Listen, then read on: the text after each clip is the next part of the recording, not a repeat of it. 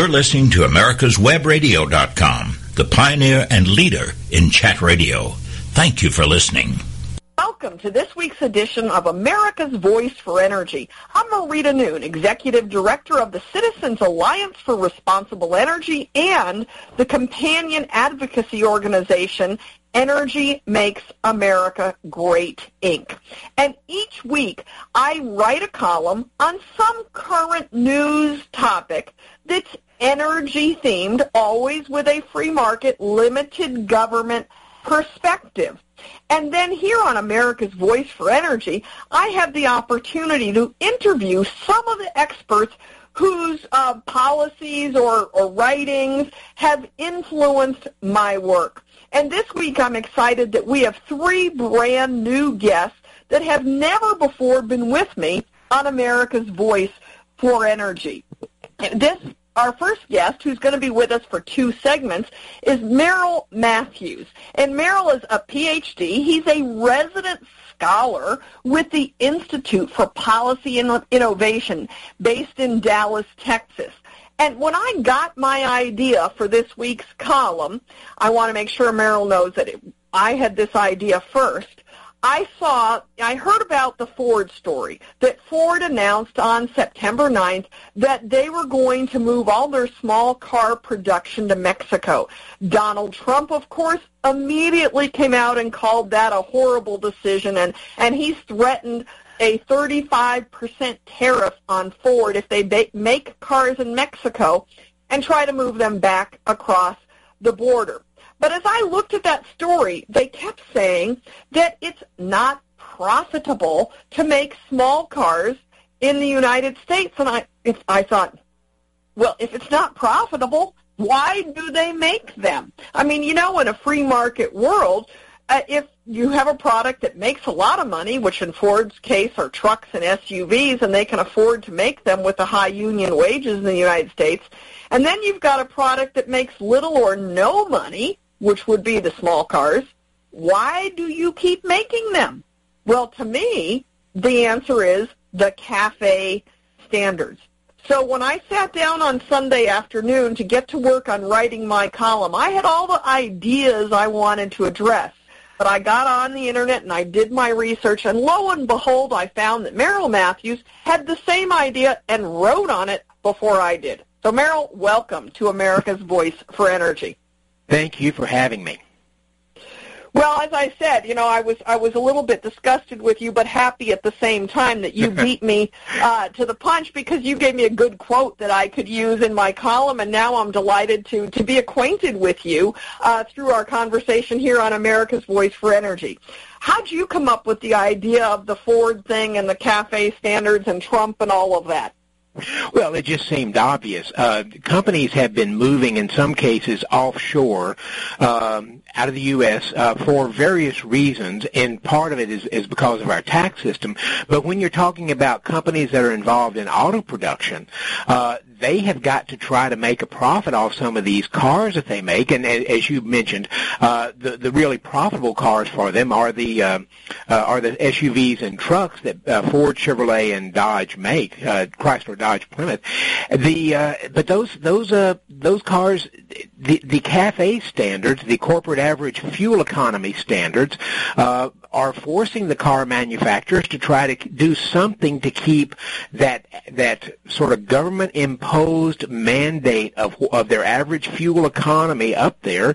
In order to do that, they have to make these small cars that many of them I think would rather not make the and even the electric vehicle, vehicles, the uh, Chevy Volt, the uh, Nissan Leaf, and so forth. I think there there's some pride in being able to do kind of cutting edge technology.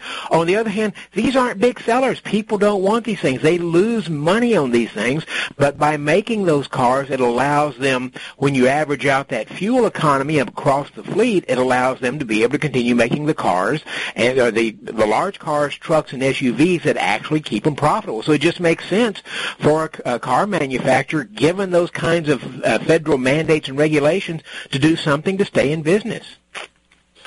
Yeah, and uh, so that we had we were on the, thinking on the same line there when you look at uh, what what Mark Fields, the CEO of Ford, said that we're always going to invest in the places where it makes sense. for uh, and, you know, to do business. That, that's right, and there's there's a couple of reasons. People sometimes bash companies for doing this. All things being equal, my guess is most companies would pr- prefer to keep their uh, their manufacturing in the United States. It's I agree. it's safer and other things, but things aren't always equal. And if you're selling a lot of product to uh, in another country, and my understanding is, uh, for instance, GM sells a lot of Buicks in China because the Chinese feel like that's sort of an upper middle uh, uh, income car car for them, uh, and it's it's popular in the U.S. And so if you're if you're selling a lot of your product in another country, it makes a certain amount of sense to set up a factory in that country and create those products there, just as we like it when Toyota, Nissan, uh, BMW, and others set up their factories in the U.S. because we are buying their products.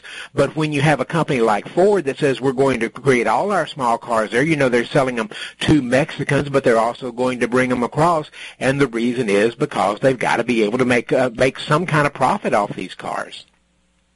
Yeah, and my part of my premise was, of course, they've got lower labor costs in Mexico, and and we we're they're having to compete because you might say, well, if they can't make a profit on these cars, why don't they raise the price? Well, they can't raise the price in my perception um, because they're competing with cars from Japan and cars from South Korea where they have much lower labor costs. And so they can't just raise the price of these small cars, but yet the CAFE standards um, require that they produce these small cars. Right. They, they have the uh, they're competing against other global uh, companies which may or may not have the same kind of cost imposed as uh, as the U.S. does because of our labor agreements with the uh, with the major auto manufacturers. But and I, and I think regulation plays into that as well. I think regulation environmental plays... regulations. I mean, obviously, CAFE is a regulation, but we've got such environmental regulations now that really make almost any kind of business in America cost prohibitive. But but in addition, if you're going to raise the cost of the small cars to where it's actually the, what they would be paying for a mid-sized car or for maybe a truck or, or a small SUV or something, uh, raising the price just means that people don't buy those small cars. They go to the next level and buy something where they get more money for their uh, for their dollar, or more yeah, uh, more so, uh, more car for their dollar. So as we said, it makes sense for them to be making them in Mexico, where the costs are, you know, really a, about a fourth uh, for labor of what they are in the U.S.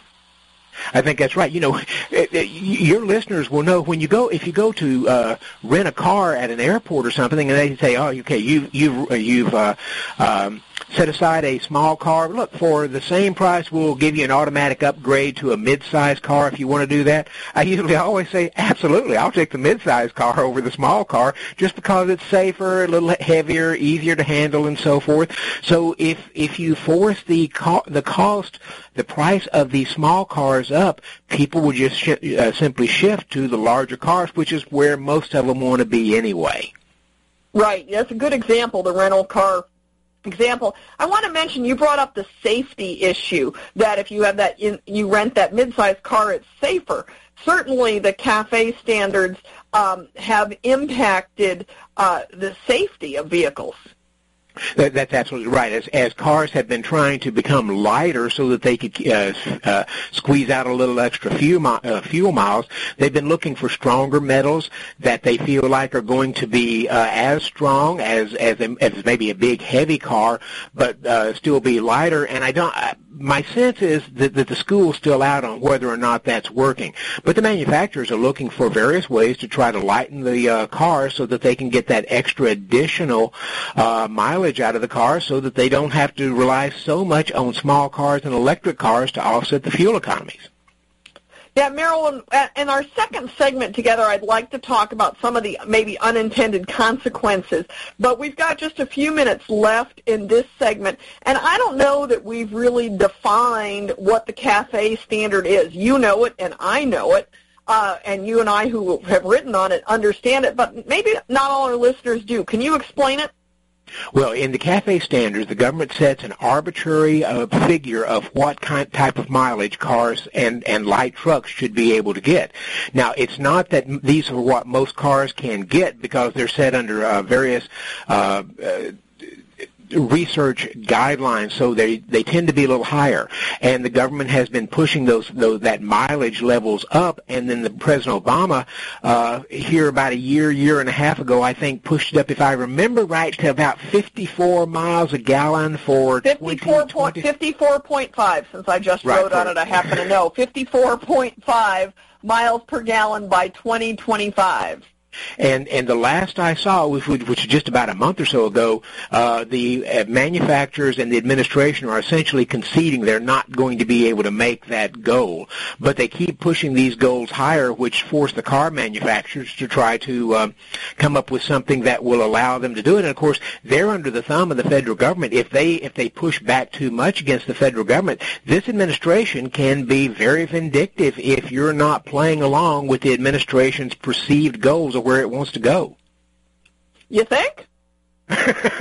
I'm thinking it's I'm being sarcastic. I admit. I know. I'm being sarcastic. They'll have big fines if they don't meet that. Now, I don't think it was in your column, but in my research that I did for my column this week, I believe I read. In fact, I'm sure I read um, that this year is the first year that the average fuel economy is actually um, going in the wrong direction uh, that that I don't know I don't know what the current goal is because like I said I know it's 54.5 by 2025 but I don't know where our current requirement is. I think it's in the 30s and we're at we're we've actually I, it's probably because we've sold so many big trucks with the low gas prices. As you said that's what people want and I believe it. So this year is the first year that the average, the corporate average fuel economy has actually gone the wrong direction. And remember, it's not just that. They have to. The government keeps imposing other things on the cars, like side airbags and other things, which could add a maybe a small amount of weight, but some weight to the car. Yeah, it's, they're they're definitely in uh, kind of damned if you do and damned if you don't. Uh, and it's it's made the cars uh, much more expensive for the consumers.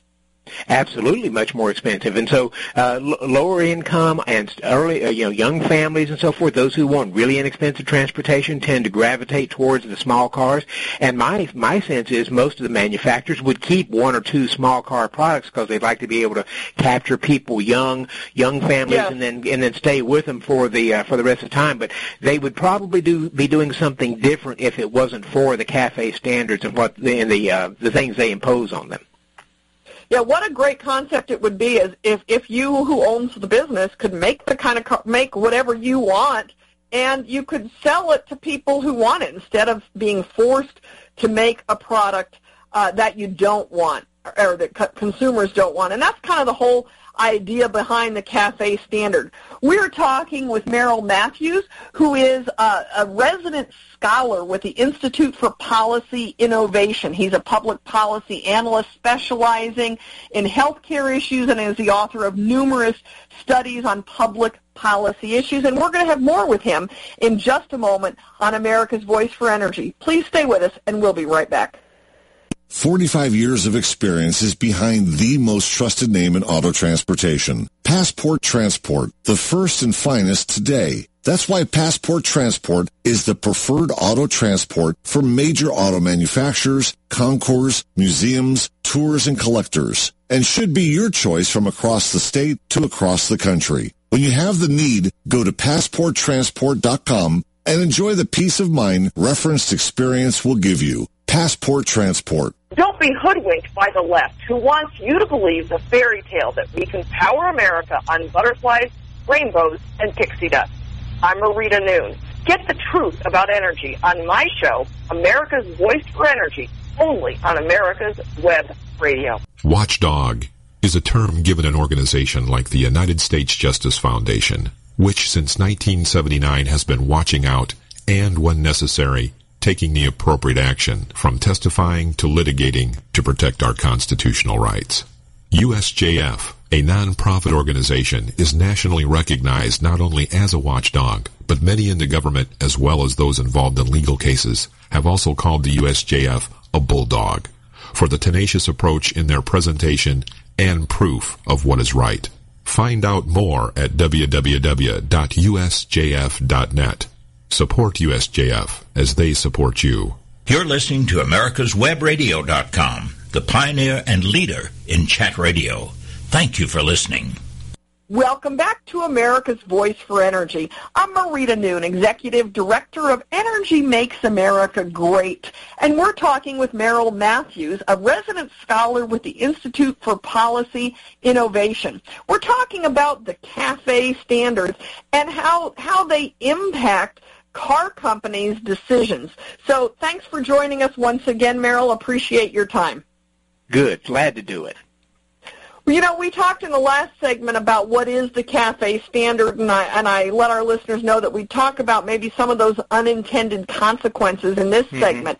And we, we ended the last segment talking about how they've increased the cost of vehicles for consumers, uh, and which are particularly difficult, of course, for for uh, young people and young families starting out who maybe are buying actually, uh, here's an unintended consequence, instead of buying a new fuel-efficient car because the cost is so high, they end up buying a 10-year-old, you know, I don't know, Ford Explorer or something that they can get at a low price, but that is nowhere near as fuel efficient as what the government wants us to drive. That, that's one of the unintended consequences. It, that's absolutely right. And of course, the uh, they've got to try to. They're having to maximize their own fuel efficiency. Most of us want to be able to use uh, uh, gasoline when we need to make trips. And uh, from from the car company standpoint, you have to give them a little bit of sympathy because when oil prices go down, which the uh, the car companies have little or no control over at all, when right. oil prices go down, people want to be able to buy the bigger cars and trucks. Uh, and when oil prices go up, they tend to want to uh, get rid of those and then try to go to something more efficient and so forth. So it creates this constant churn in the business. And, and as a car manufacturer, it's hard to know where people are going to be because if, if we, we may be uh, with a, a, a gallon of gasoline under two dollars a gallon now, but if we in six months or eight months we find that gasoline is three dollars, three fifty a gallon, you're going to find people moving over saying, uh, "Could we look at a Toyota Prius or something like that?" Because it's just going to be more fuel efficient. If there's that churn out there, and it's awfully hard for the for uh, the car companies both to manage the consumer demand with its variations, and then the government's demands with its variations. Yeah, I, I have a lot of sympathy for the car companies, and, I, and I, in a part, maybe that's why I wrote this column this week is is to kind of to say to Trump, you know, lighten up on Ford. It's not really Ford's fault that they need to make this decision. It, you, we could have government policies that are different and government policies that make it more attractive to do business. And I, and I think I, I want to encourage him because I do have a little slight in there uh, through his energy uh, policy advisor, Representative Kevin Cramer to say, you know, let let's make America a place where it makes sense to invest instead of putting in policies that chase uh, companies like Ford over to Mexico. And you know, Marita, there's another thing here which I mentioned in the column, uh, and that's outside of the government policies, which is we have a we have fossil fuel fanatics out there who are bound and determined to bring to an end the fossil fuel industry. So they've been out there. Their focus over the past few uh, what month or so has been the Dakota Access Pipeline, where they're trying to move uh, uh, oil uh, into uh, refineries, and they've tried to stop that down. There was the Keystone XL pipeline before that. But at some point, it's not. It's not, it wouldn't surprise me if some of these uh, uh, protesters don't say, "Let's go protest the car companies," because they're one of the primary users of the oil and natural gas that are coming out. Don't give them any ideas. Gas. Don't don't don't give them any ideas. And if, if if you're a manufacturer here, do you want to have those people out there picketing your uh, your place? So you might very well say, let's just move. Let's move to another country where the population wants us, the government wants us, they're willing to accommodate us, and it's going to be make it it's going to make it very difficult for the various protesters to go and protest us and picket our lines and keep us from uh, doing what we need to do in those places. So uh, I think there may be uh, there there may be some sense in which there's a little. Um, uh, preparatory action here just in case that they become the targets. Yeah, you may well be right on that because, you know, the Mark Field, CEO of Ford, announced that they're putting a huge amount of investment into electric cars and autonomous cars um, because they believe that's where the market is going. Personally, I'm not convinced on either one of those things. Um, mm-hmm. But that brings us uh, to Tesla because Tesla, you know, explain for our listeners if you can why how electric cars fit into this whole cafe package. Well, the electric cars, of course, uh, have no fuel emissions, so that gives them. Uh, well, they really do have fuel out. emissions; they're just not at the tailpipe. Right, exactly. Uh, and so that gives them that plus. But in addition, there is a tax credit out there that's provided for electric cars.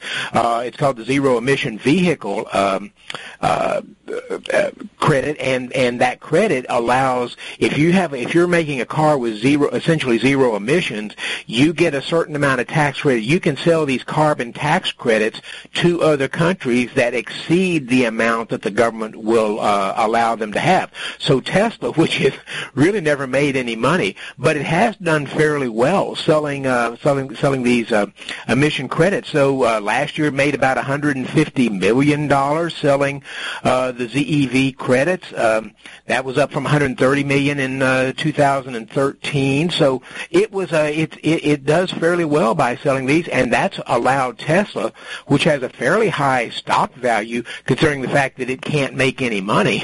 Um, that's yeah. done fairly well because the the car companies are buying those uh, credits.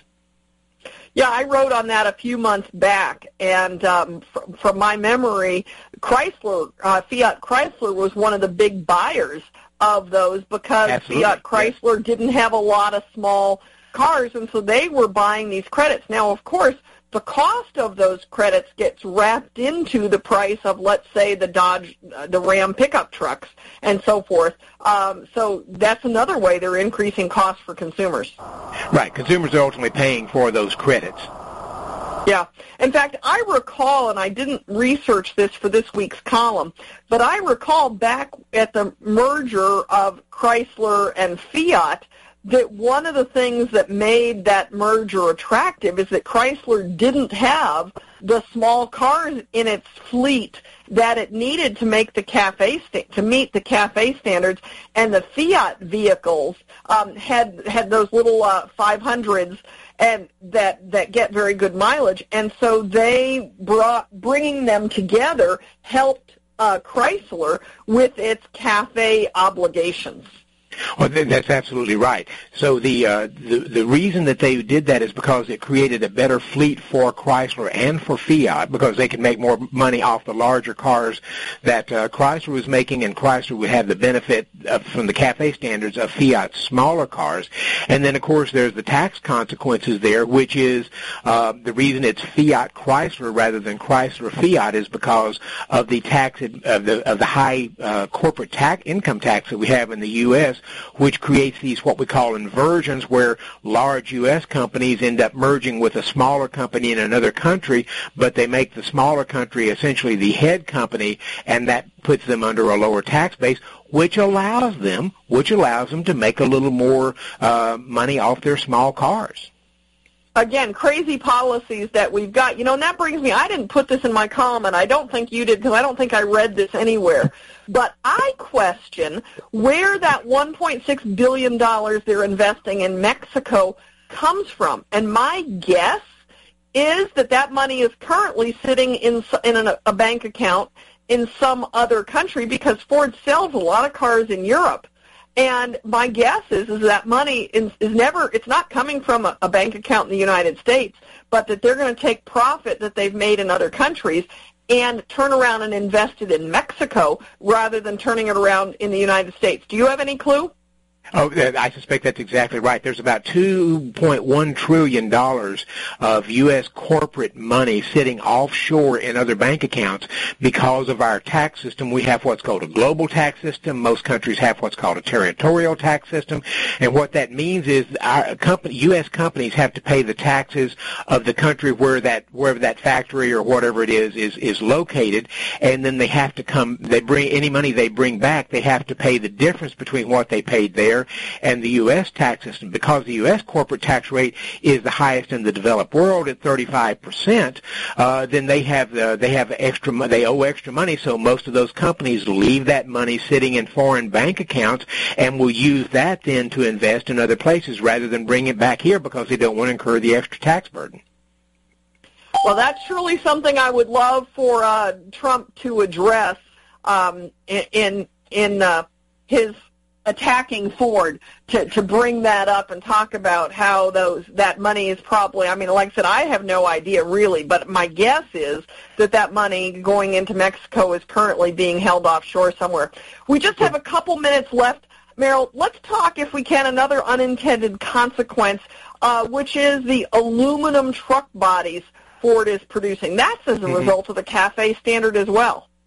Uh, it absolutely is because they're trying to make the trucks lighter to uh, increase that mileage so that they can, and and they consider that I think a selling point. The the greater mileage that a, a truck can get, that can be a little bit more attractive, but it also allows them to meet those uh, CAFE rules.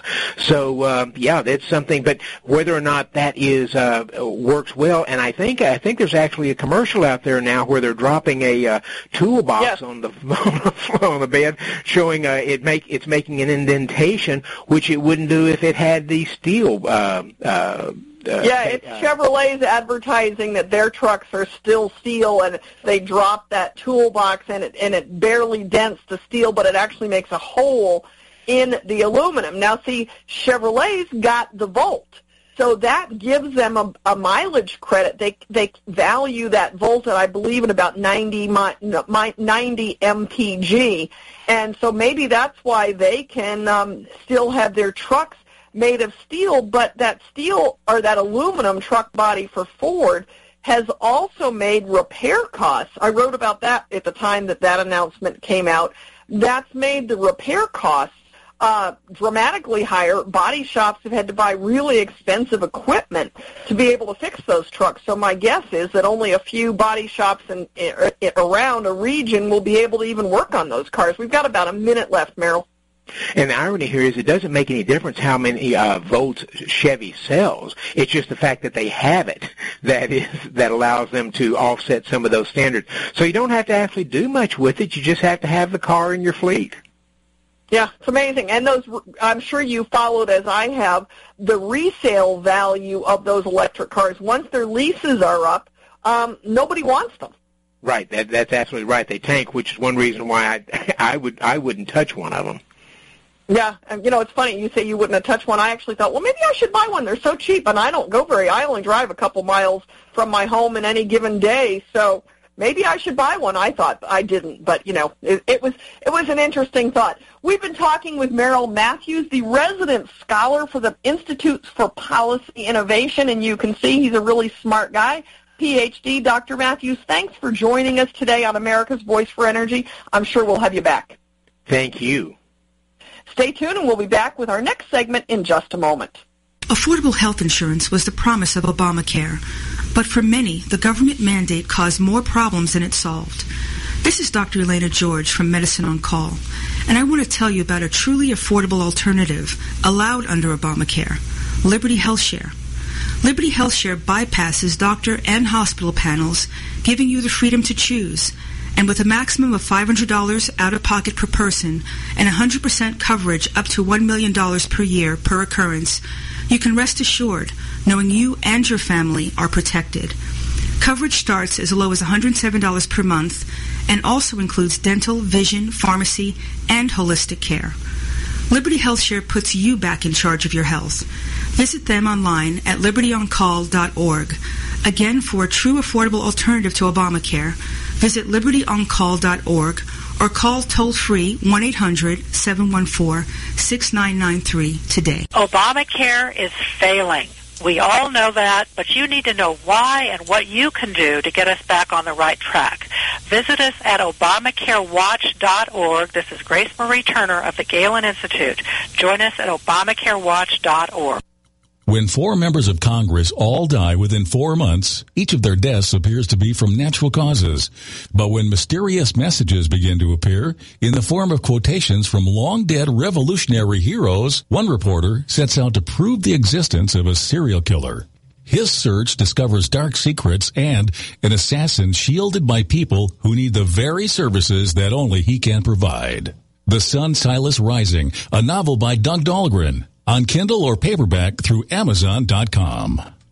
You're listening to America's America'sWebRadio.com, the pioneer and leader in chat radio. Thank you for listening. Welcome back to this week's edition of America's Voice for Energy.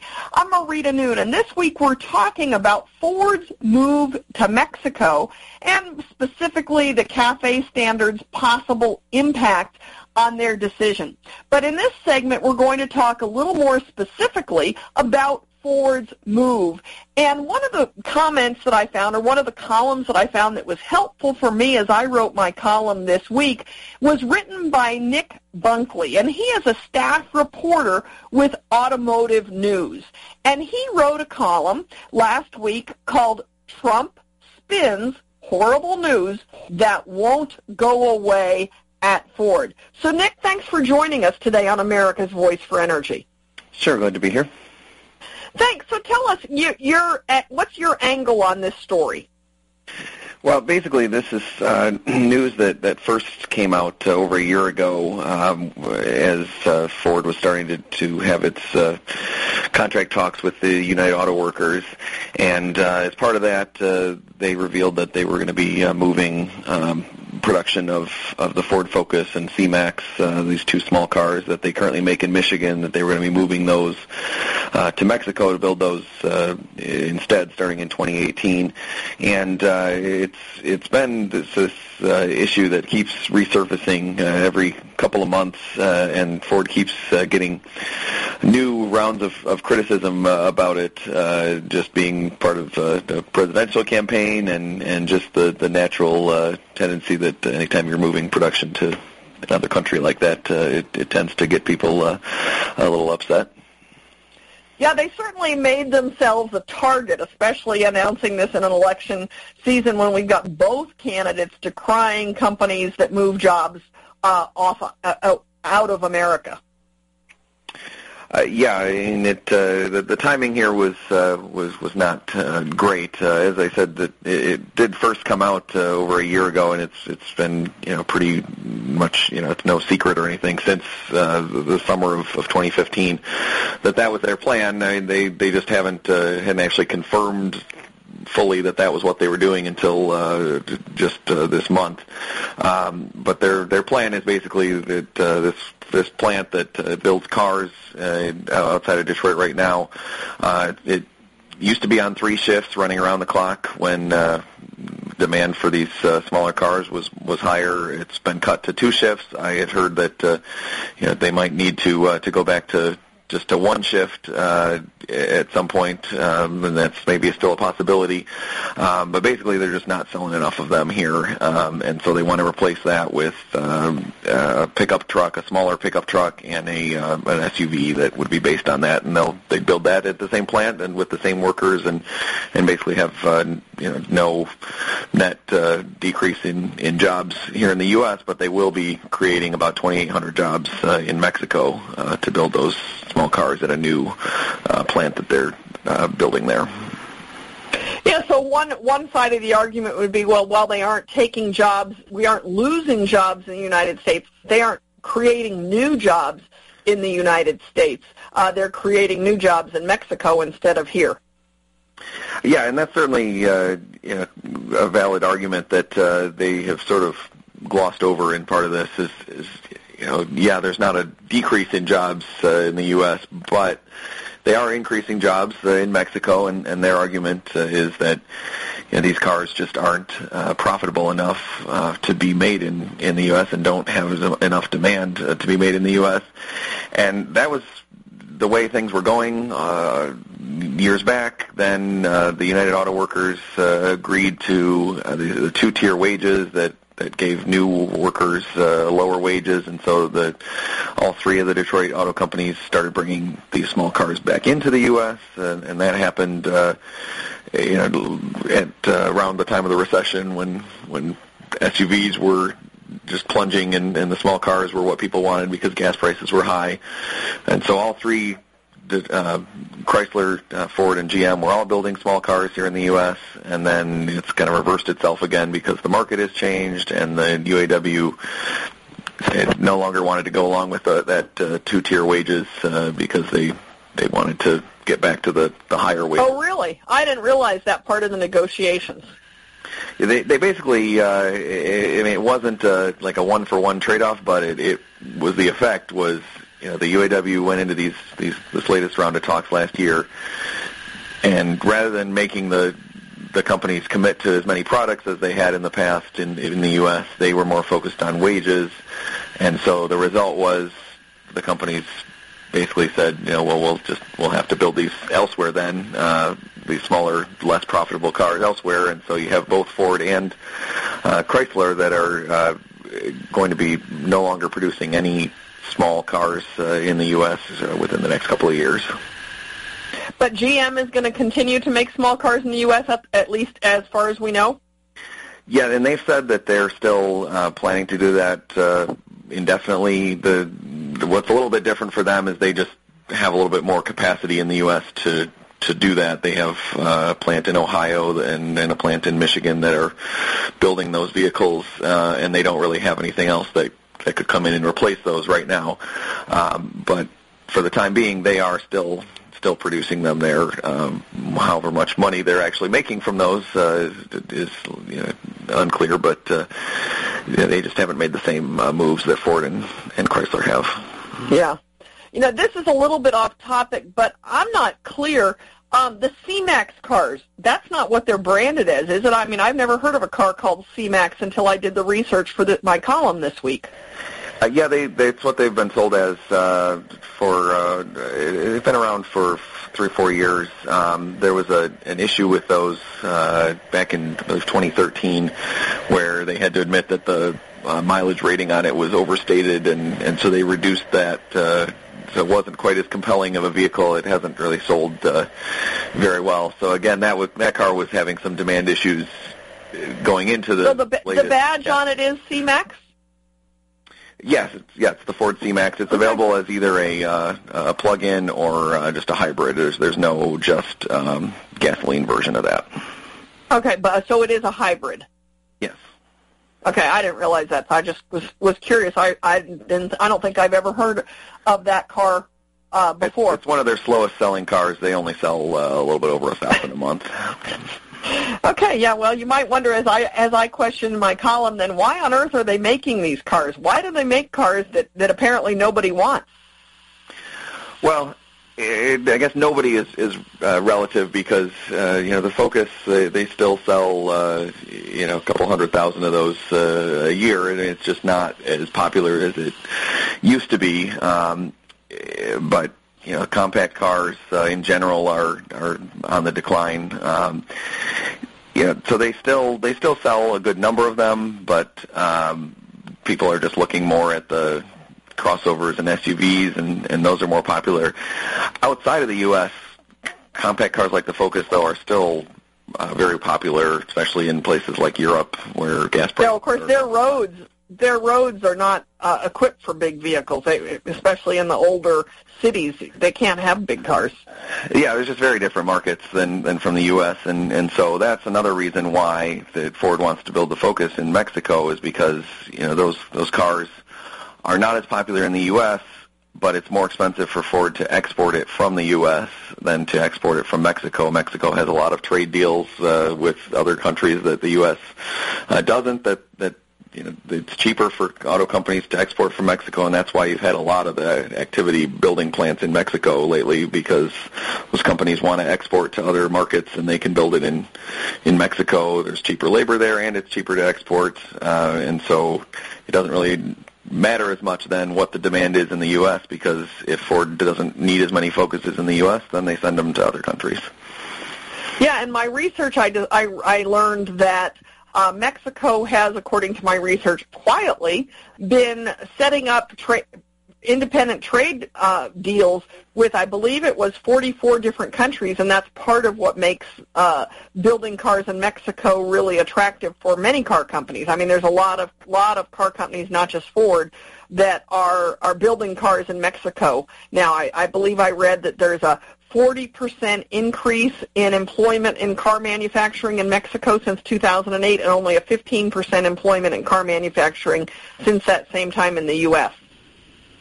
Uh, yeah, there's a lot of activity in Mexico these days. Uh, Ford is building its new plant. Uh, Volkswagen is building an, an Audi plant. Uh, Nissan, Honda have all been uh, adding capacity in, in Mexico. Um, it's again it's driven by both the cheaper labor and also the ability to to export those vehicles elsewhere. So you're not just dependent on the US uh, consumers wanting to buy those those small vehicles that that right now people are not as uh, interested in.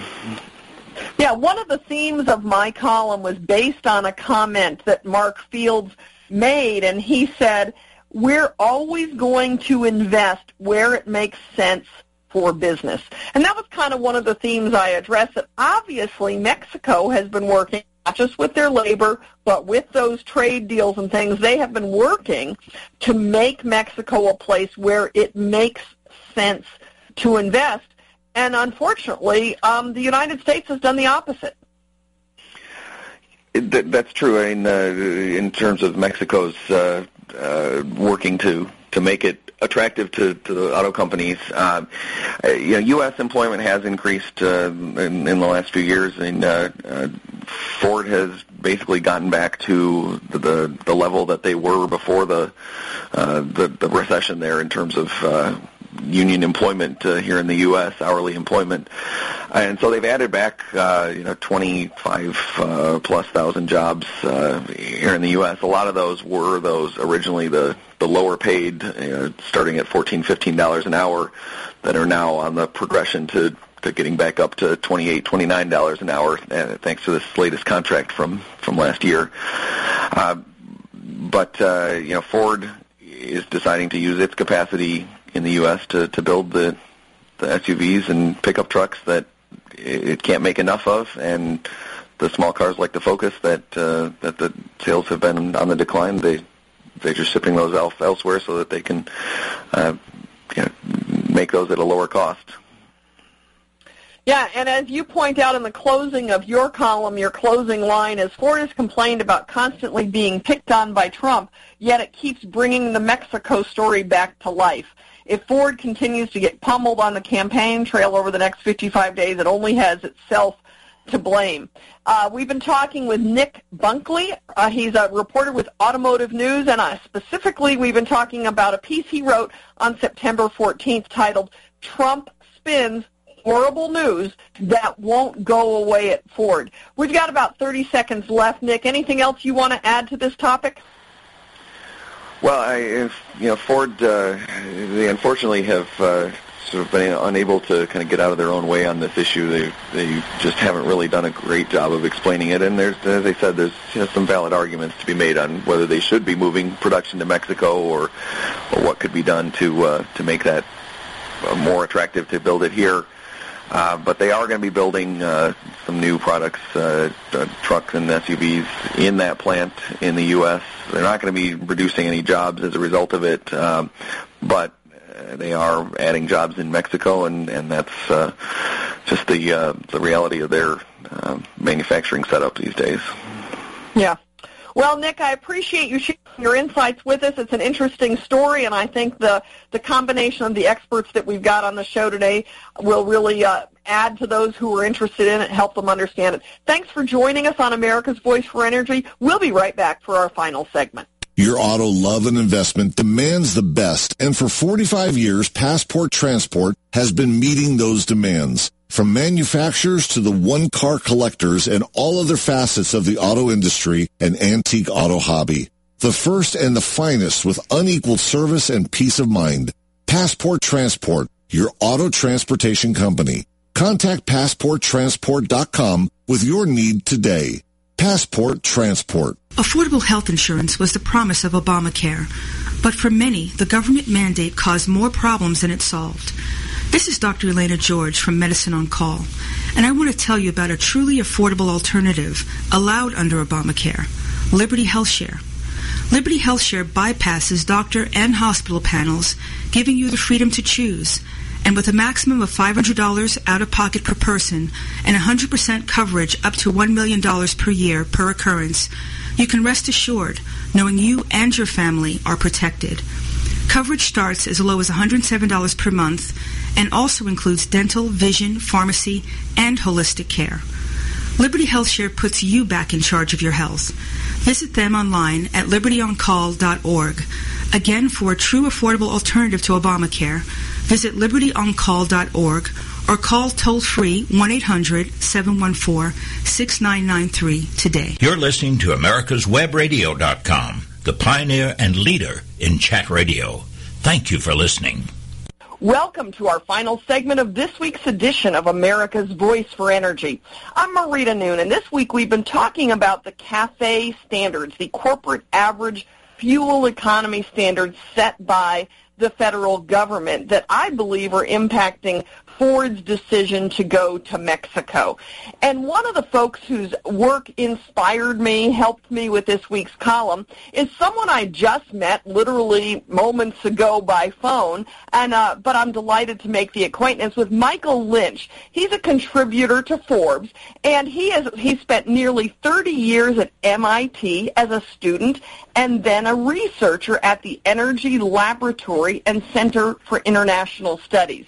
He wrote a piece back in June, July that's titled CAFE Standards, the next big political battle over energy. Of course, as, you, as you've listened to the previous segments of this show, you can imagine why that title caught my attention. So, Mike, thanks for joining us today on America's Voice for Energy.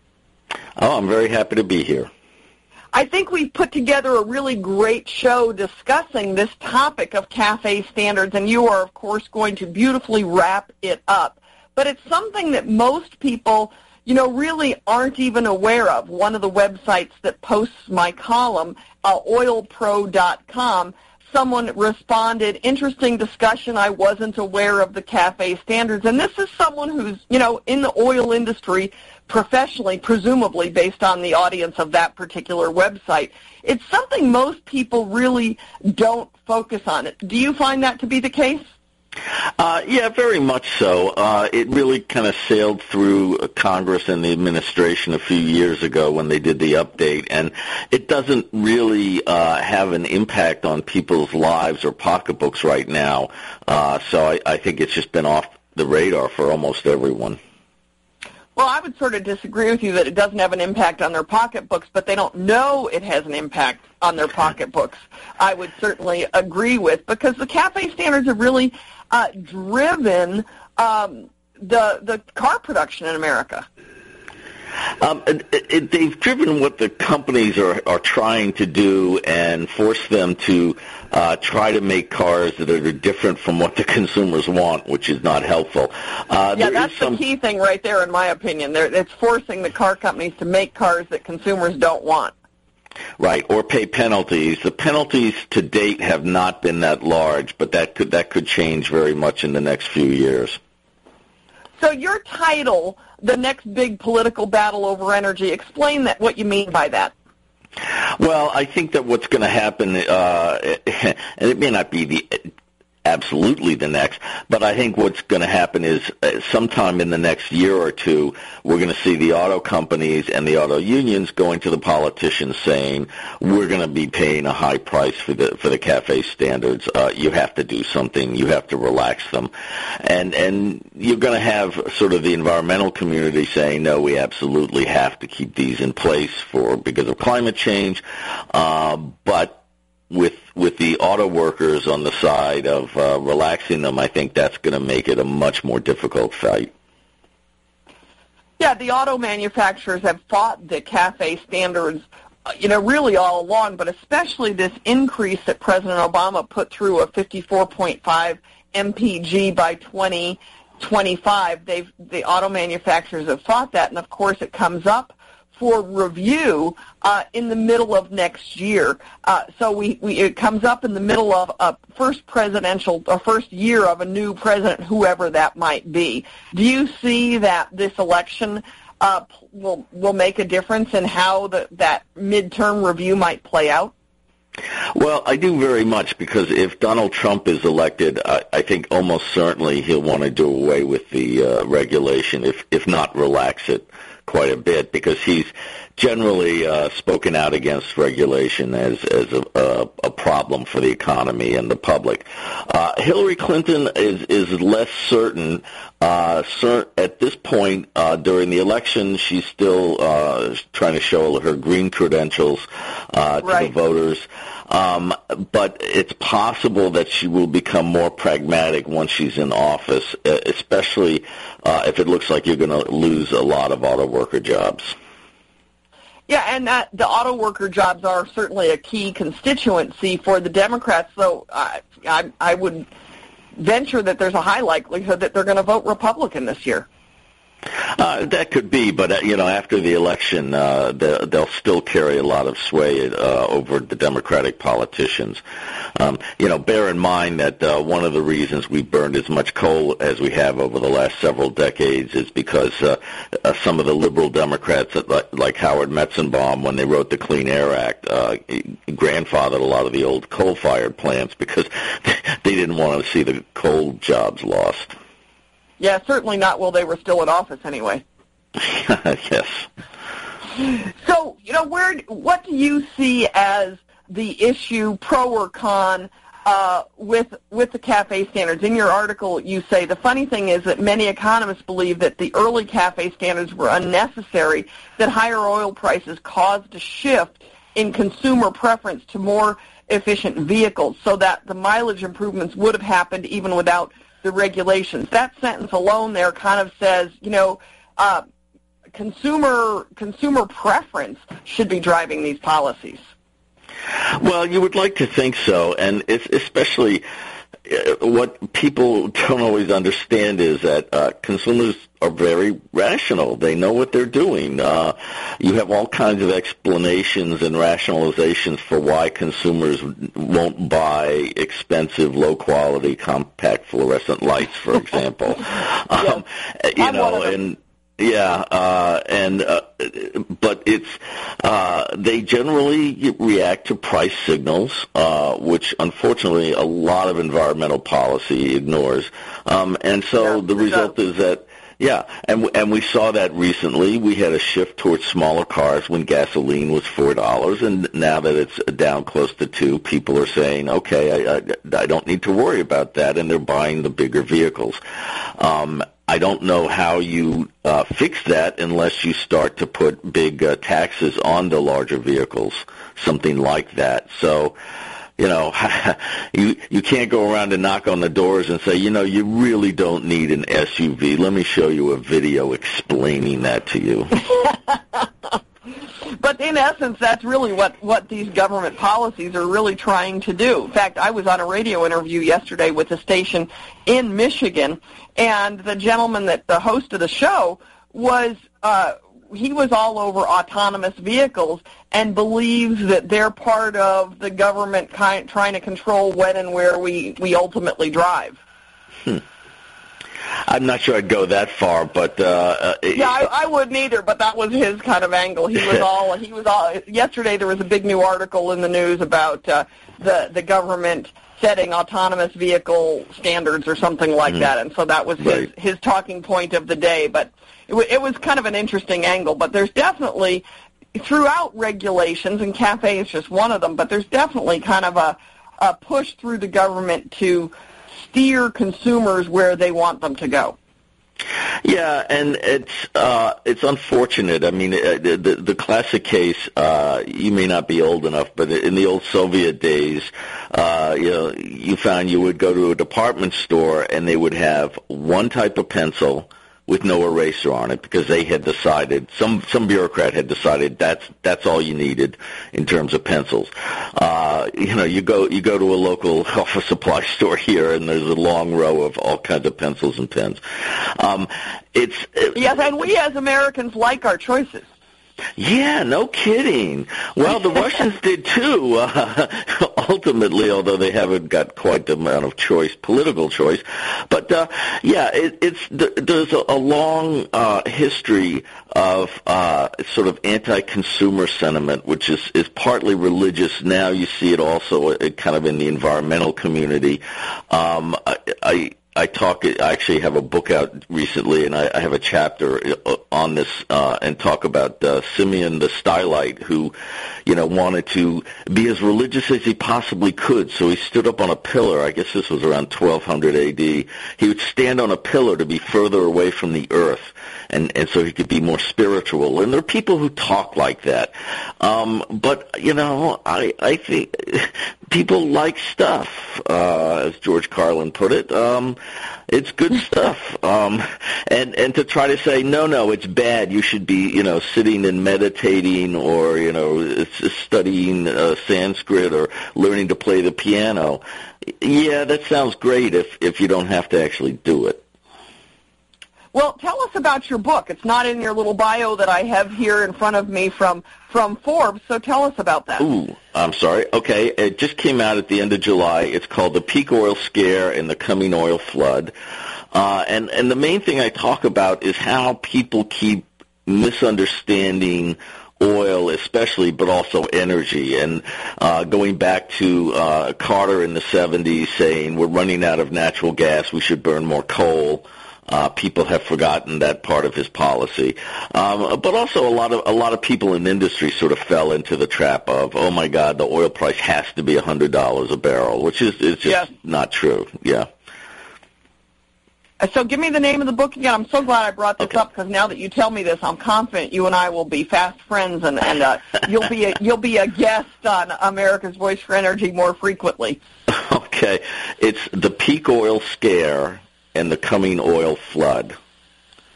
Great. And, and, and is and that I, available through Amazon? Yes.